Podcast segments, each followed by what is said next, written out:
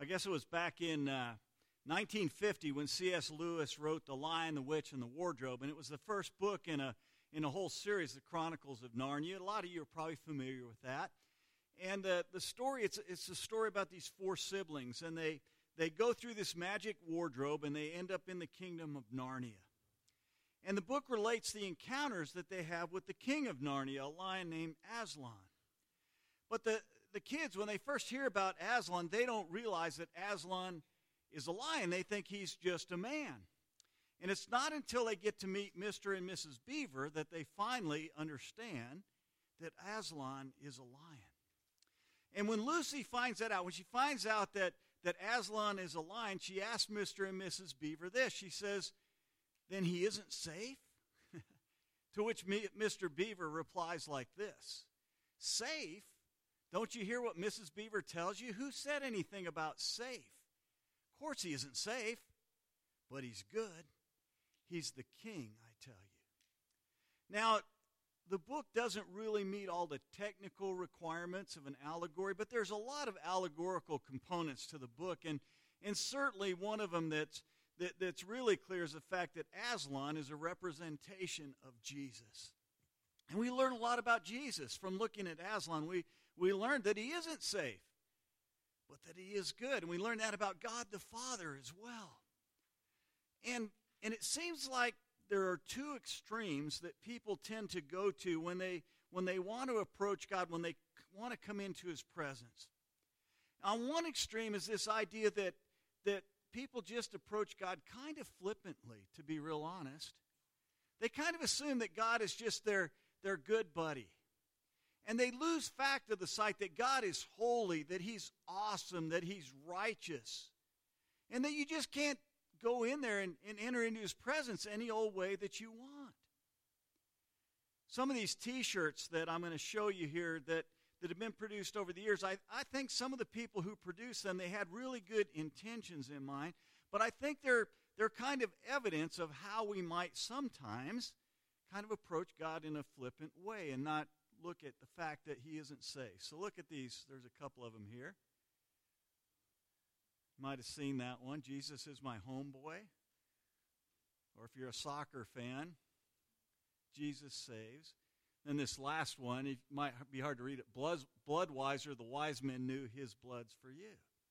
And like I said, I think there were good intentions there, but but I kind of wonder if people aren't kind of being flippant about their approach to God. That's one of the reasons that that often um, I've heard people in response to something good that God does, they'll say, Yay, God. And, and to me, maybe I'm being a little Pharisaical here, I'll admit it. But to me, that kind of, it sounds like you're at a ball game cheering on your favorite team. And you kind of lose the, the essence of who God is. Now, the other extreme that people can go to, not is that they go to the other extreme and they don't want to approach God at all because they're so afraid of God. They might have some sin in their life and they're afraid that that they can't approach God because, because God's going to zap them, and they go around living their life like looking over their shoulder, waiting for God to throw a lightning bolt at them. You ever known some people like that? And the problem with that is that we lose out on all our, our hope and our joy that we can have in life if we want to live like that. Now, fortunately, there's a, there's a middle place that we can come to, a healthy place.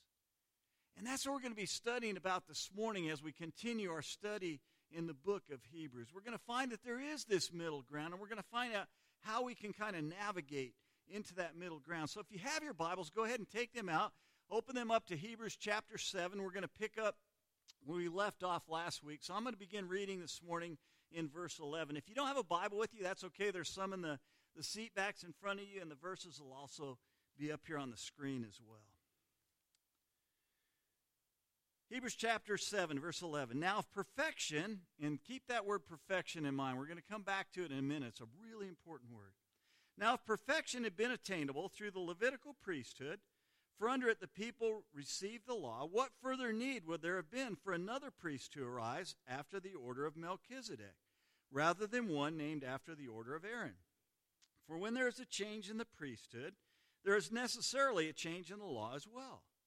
For the one of whom these things are spoken belonged to another tribe, from which no one has ever served at the altar. For it is evident that our Lord was descended from Judah. In connection with that tribe, Moses said nothing about priests. This becomes even more evident when another priest arises in the likeness of Melchizedek, who has become a priest not on the basis of legal requirement concerning bodily descent, but by the power of an indestructible. For it is witnessed of him, you are a priest forever, after the order of Melchizedek. On one hand, on the one hand, a former commandment is set aside because of its weakness and uselessness. For the law made nothing perfect. But on the other hand, a better hope is introduced, through which we draw near to God. And it was what not without an oath. For those who formerly became priests were made such without an oath.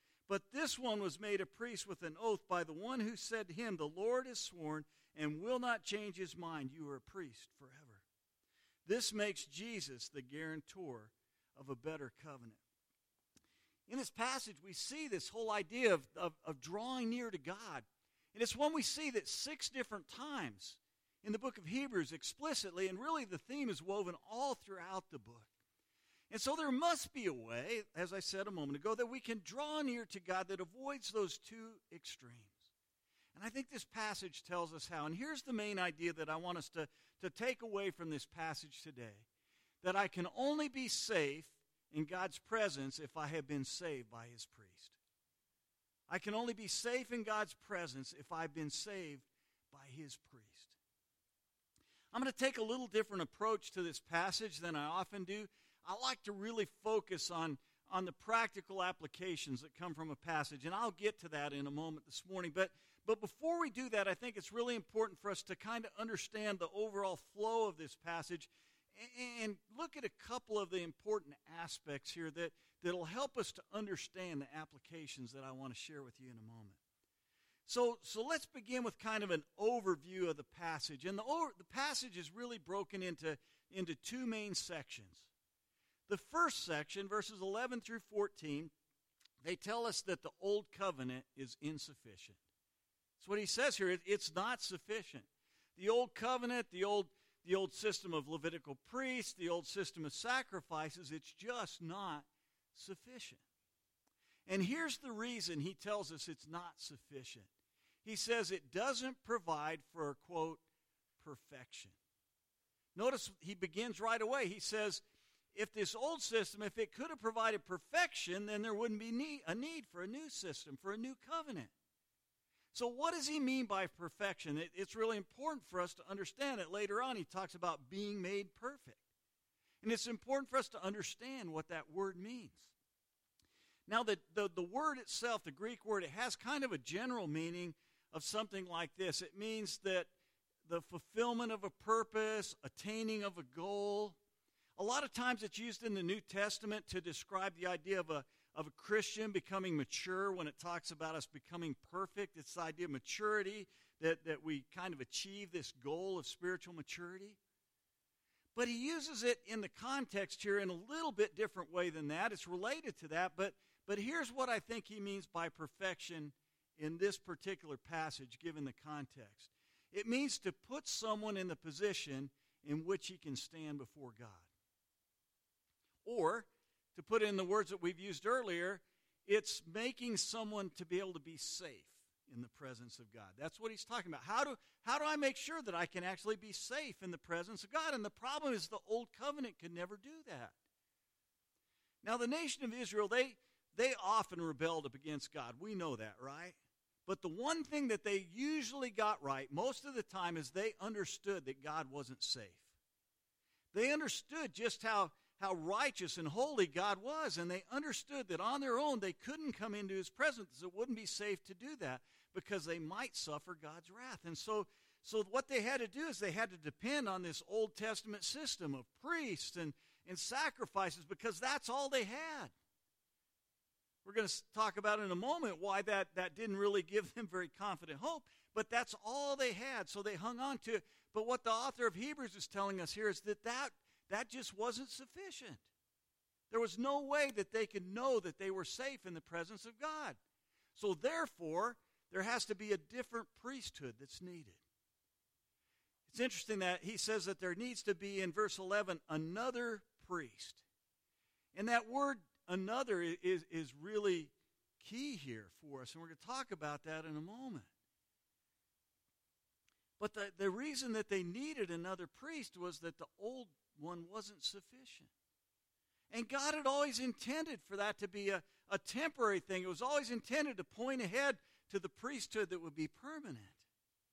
And we know that because in, in the verse that, that's quoted twice here, it's already been quoted, I think, three or four times up till now.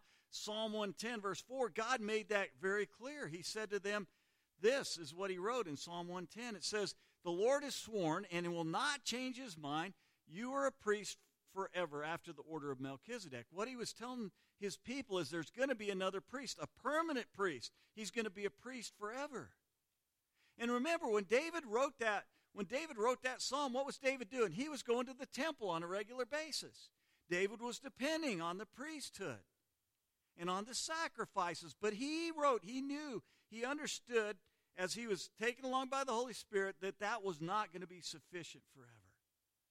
And so there needed to be a different priesthood.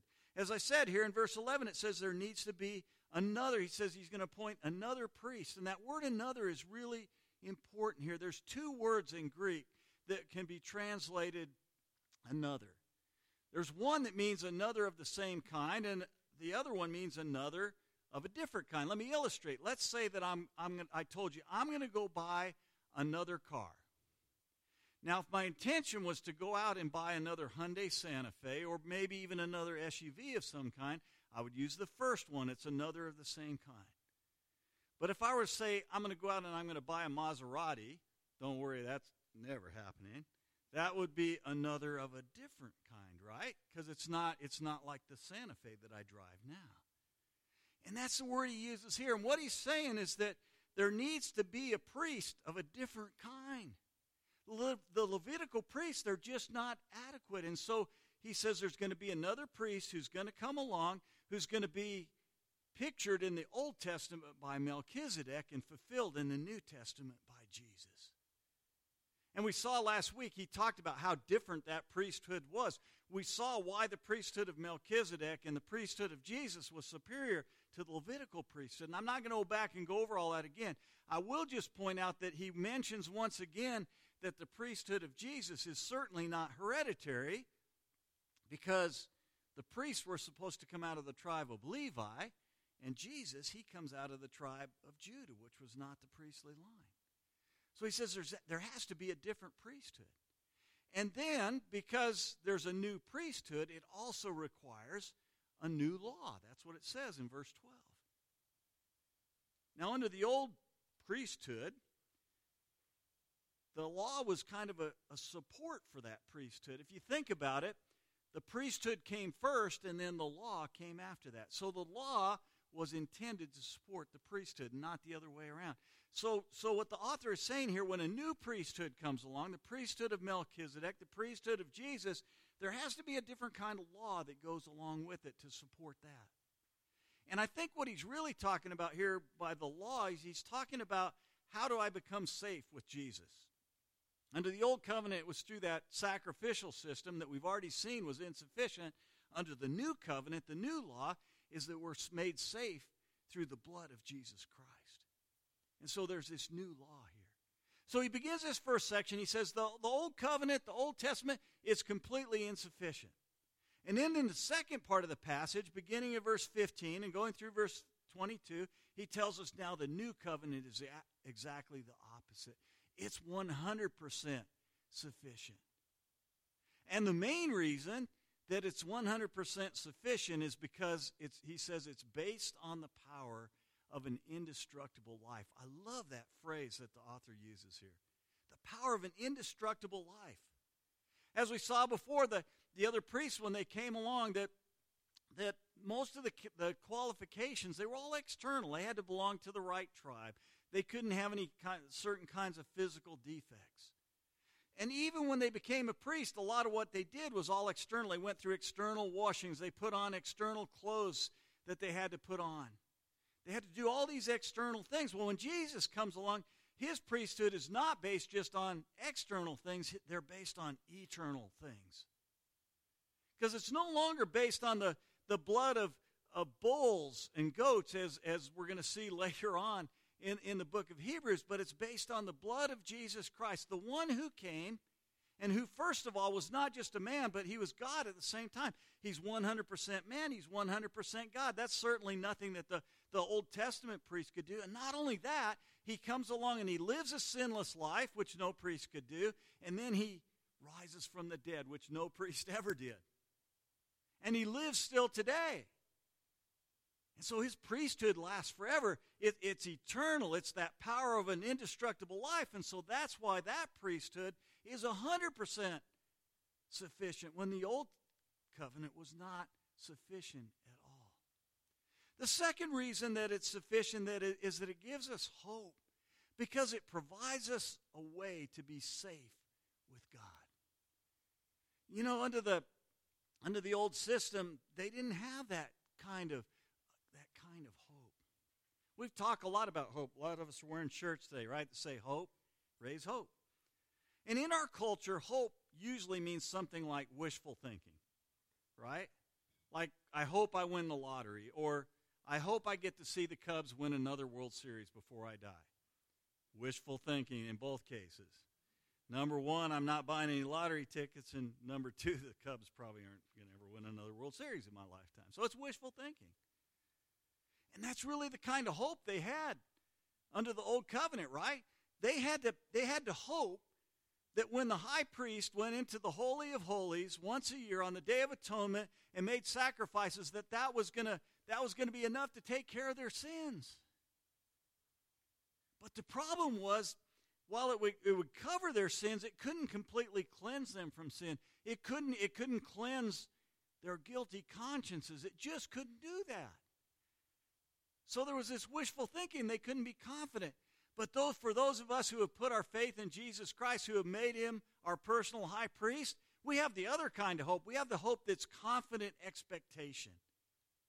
We can know for sure what our eternal destiny is if we put our faith in Jesus Christ. That's why earlier on in this passage, when it talks about drawing near to God, that the writer of Hebrews wrote this back in chapter, chapter 4. He said, Let us then, how? with confidence draw near to the throne of grace that we may receive mercy and find grace to help in time of need. He says you can draw, draw close to God with confidence because of what Jesus has done for you. You can know that you're safe in the presence of God because of what Jesus has done for you. So it provides hope. The third reason that this that this new covenant is sufficient is because it fulfills God's promises. You know, under the old covenant, that God never promised that would stay around forever. As a matter of fact, when God created the, the Levitical priesthood, there's a lot of evidence. He always intended for that to just be a temporary thing that would point ahead to the priesthood of Jesus Christ. But in the verse that we've looked at now, I don't know how many times since we've been in, in Hebrews chapter 7, that verse back from Psalm 110, what does God do? He promises that this priesthood that, that's on the order of Melchizedek, the priesthood of Jesus Christ, he says, I promise I will never change my mind about that. He promises that that priesthood is going to last forever because it's, again, based on the power of an indestructible life. So we can be confident that this, this new covenant, that, that it's completely sufficient. So what does that mean for me? Well, it means that I can only be safe in God's presence when I've been saved by his priest. That's the only thing that works. So, how do I do that? What are some practical ways that I can make sure that I'm safe in God's presence? Let me share with you just a couple of them this morning. The first one is I have to acknowledge that God is not safe. Now, that seems kind of contradictory, right? I'm safe because I acknowledge God's not safe. But you know, that really is the starting point, isn't it? It's really understanding that, that God is inherently not safe, that He's holy, that He's righteous, that He's powerful, that He has said that He will pour out His wrath on those who refuse to accept Jesus Christ as their Lord and Savior. And that has to be kind of the, the starting place for all of this. As we said last week, This whole idea of a priesthood seems kind of archaic to us. It seems kind of outdated. It seems kind of unneeded. But we all need a priest. We all need someone who can be a bridge between a holy God and those of us who are sinful human beings. And so the whole process has to begin with that understanding. We have to acknowledge that we're sinners and that without Jesus, we're what we deserve is God's wrath. So God is not inherently safe. The second thing that we have to do is that we have to make sure that Jesus is our personal high priest. That he's my personal high priest. These Jews to whom the, the author is writing, they kind of view Jesus as this kind of add on to their Jewish faith, really. They, they figured, hey, look, we have our Jewish faith. We've kind of added this Jesus onto it, so we ought to be okay as long as we just go back to our Jewish faith and, and, and kind of push Jesus aside. We'll be okay, right? And that's really what, what every human religion that's ever been created, aside from biblical Christianity, it's kind of based on this idea that there's something that I have to do to be right with God. There's some ritual that I have to have to go through. There's something that, that I have to do, some rules that I have to obey.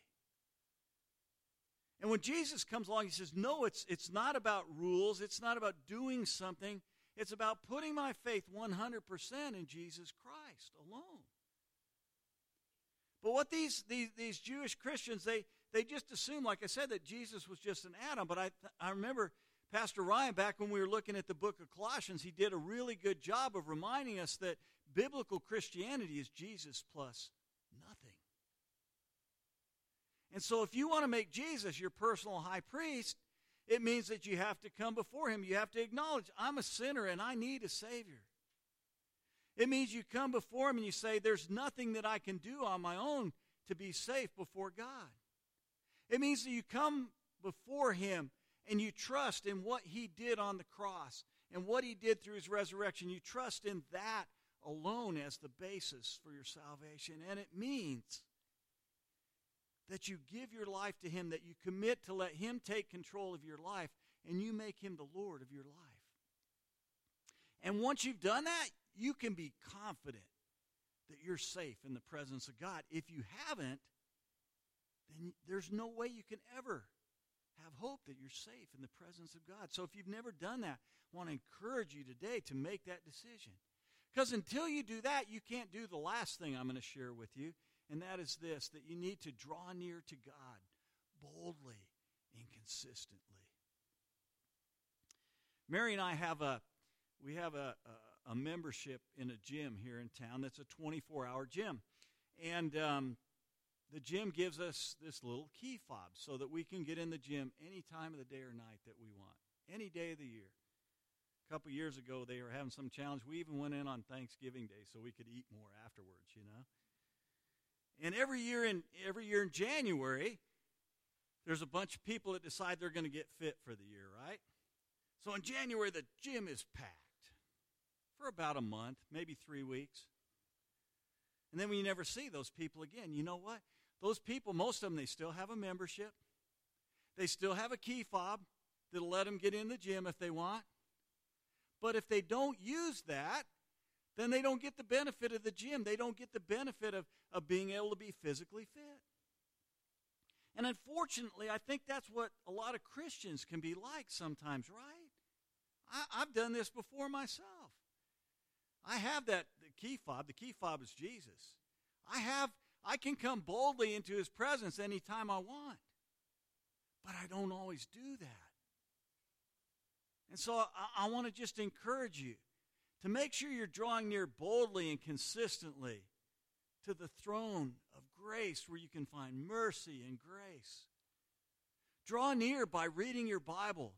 Draw near by praying to God. Draw near by gathering together with other believers and worshiping Him and learning about the Bible together and studying the Bible together. Draw near to Him when you sin and you need forgiveness. Draw near to Him when you're trying to make a decision and you need His wisdom. Draw near to Him when you're going through difficulties and you need Him to come alongside you and to walk through that, those difficulties with you. Draw near to Him when things are going great, and you come near to Him to praise Him and to honor Him and to worship Him. In other words, draw near to Him in every stage of your life, no matter what's going on. Now, here's, here's the danger of this message and of every other message, frankly, that we hear, is we can all go away from here thinking, you know, that was some really good information. Or some of us, be honest, sometimes don't you think, hey, that's a really good message for someone else I know. They need to they need to listen to that, right? We can do that. So I want to encourage you this morning not to do that.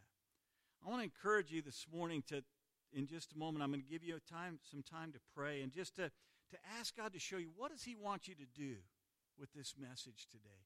What practical application does He want you to make in your life? What concrete steps can you take?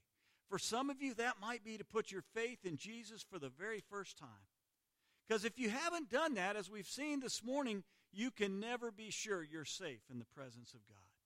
And I want you to be safe in the presence of God. I want you to experience the, the hope and the joy that comes along with that. So if you've never done that, pray this morning you'd make that decision.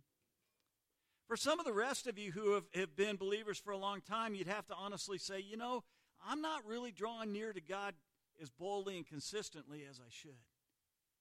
And so maybe there's something you can do in your life, some step you can take that will help you to do that. Maybe it, maybe it's joining a, a Bible study group, or maybe just joining our Bible reading plan, or maybe just making a commitment to be more consistent, consistent in your prayer life But whatever it is, just ask you to put that on your heart. So, would you go ahead and just bow your head for a moment and pray and ask God to reveal to you how He would want you to apply this message?